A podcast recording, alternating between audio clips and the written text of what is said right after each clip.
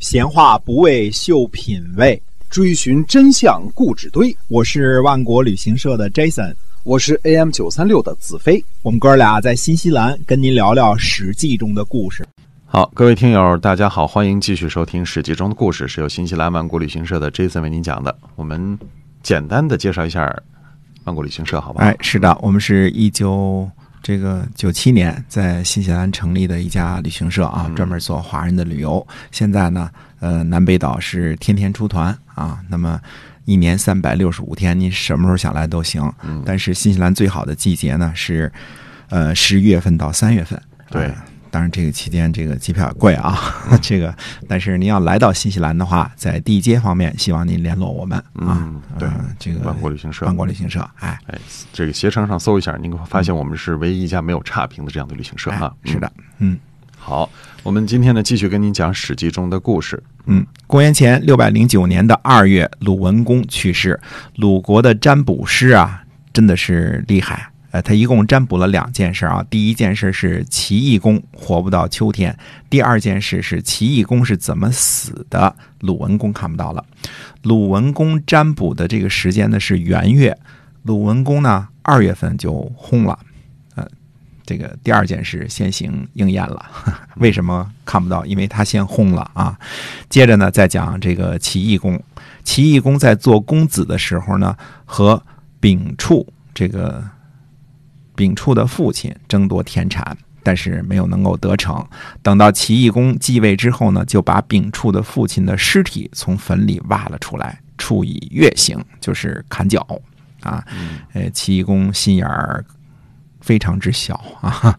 嗯，齐懿公呢霸占了颜值的老婆，但是呢还让颜值呢担任他的车右。啊，车又是个很大的官了啊！公元前六百零九年的夏天五月呢，齐懿公在申池游玩。齐国的都城南南城的这个西门啊，叫做申门。申池呢，就是都城西南的护城河啊。这个那个时候可能护城河这个污染不严重啊，可以在里边还游玩戏水。丙处呢和颜值两个人呢，在护城河里也跟着戏水。俩人呢不知道怎么回事，玩着玩着玩恼了。秉处呢就抽了颜值一鞭子，颜值呢也恼了。那这个秉处就说呢：“人家霸占你老婆，你都不闹，我不过抽了你一鞭子，有什么大不了的？”颜值说呢：“哪儿比得上你呀？砍了你爹的脚，你也不敢发怒。”哎，俩人呢互相揭短儿，却突然呢觉悟到了一件事儿。这都不是什么引以为荣的事儿，而应该引以为耻。于是俩人呢，呃，也不闹了，呃，一起出动，嗯，就是就把齐懿公给杀了，把尸体呢藏在这个竹林当中，回去呢，呃，告祭了祖庙之后就逃走了。齐国人呢拥立了公子元为齐惠公。这位齐惠公呢，是齐懿公的哥哥，是齐桓公的年幼的少尉姬生的儿子。至此呢，呃，鲁国占卜师占卜的第一件事也应验了。嗯，神不神啊？这个算卦的厉害啊！哎，齐国和鲁国的国君都死了，齐国呢立了新君，鲁国呢尚未立君。六月份的时候呢，安葬鲁文公，这也是一件奇怪的事情。按照呢。国不可一日无君的这个理念呢，应该国君去世之后，马上就安排四君上位啊，只是不改年号，不进行典礼啊等等。秋天呢，这个鲁国呢派东门相仲和这个叔孙庄叔，也就是叔孙得臣啊，去回访齐国，拜谢齐国呢会葬鲁文公，并祝贺齐国的新君齐惠公。鲁文公呢有两位妃子。长妃出江生了太子鄂和公子氏，但是呢，受宠幸的次妃静莹生了鲁宣公。他呢，这个，嗯，鲁宣公呢年长，敬莹呢私下里呢就结好东门相仲。东门相仲呢想立鲁宣公，可是呢，叔仲惠伯不同意。嗯，叔仲惠伯呢是叔孙得臣的弟弟，嗯，不但是当权的卿士呢，而且是太子鄂的师傅。鲁国呢迟迟未立国君，原来是因为当政的大臣呢意见不不统一，这其实呢呃也是不该发生的事儿。呃，太子鄂已经被先君明确立为太子了，就是合法的国君继承人嘛，对吧？呃，唯一可能产生争执的地方是呢，就是鲁宣公的这个年纪呢较长，不过呢，呃，出江是齐国的公主啊，记录为出江啊，那就是。呃，这个姜就是姜姓的公主嘛，呃，史书上记载为长妃，应该就是正牌夫人。嗯，那么立出江的儿子做太子，叫做立嫡不立庶，这个原则呢是宗法制度的最高的原则，立嫡不立庶啊。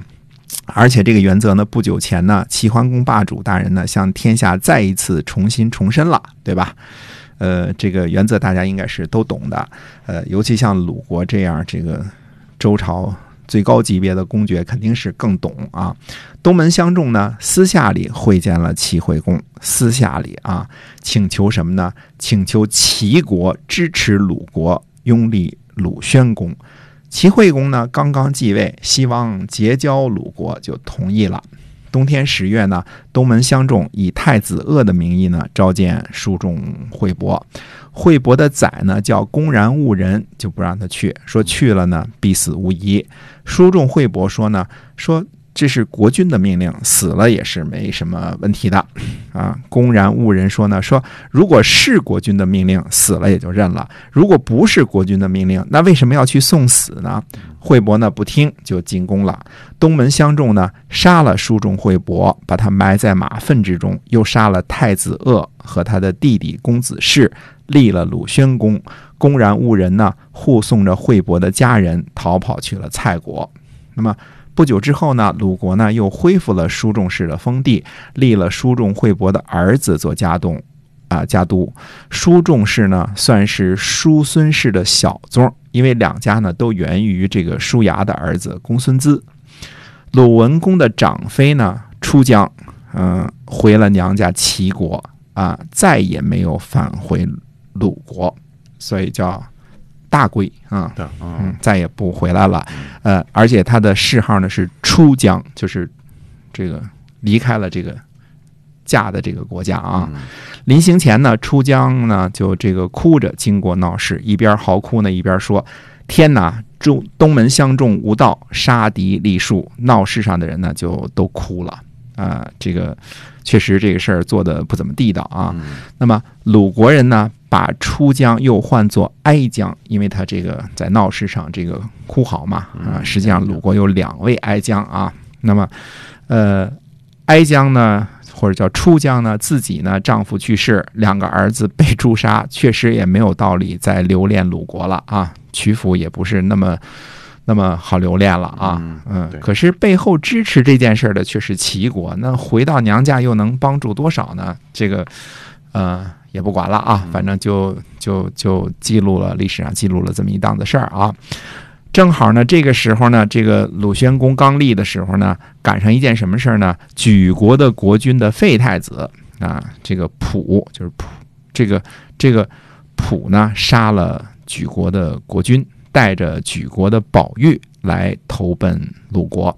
那么鲁宣公命令呢，说。要封给溥一个诚意，并且命令说呢，今天就得办啊。季文子呢，让司寇把溥呢轰出鲁国的国境，也传命令说呢，今天就得轰出去啊。鲁宣公就询问说：“这个你怎么？”这么做呀，对吧？这显然是对抗国君的命令啊！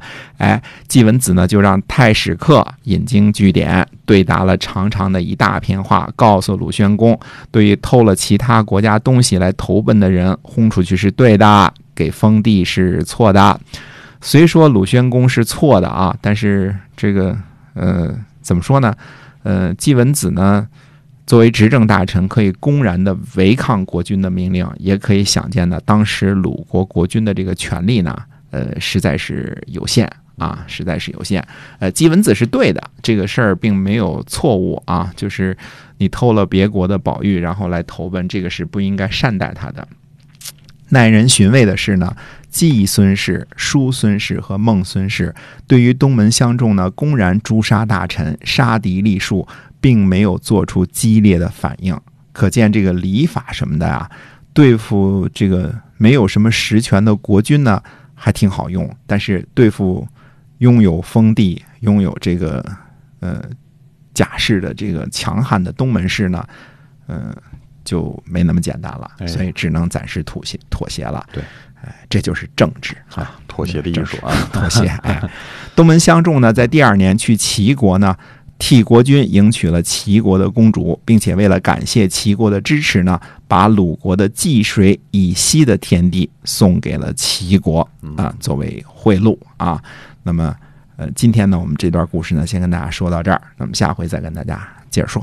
好，我们下期再会。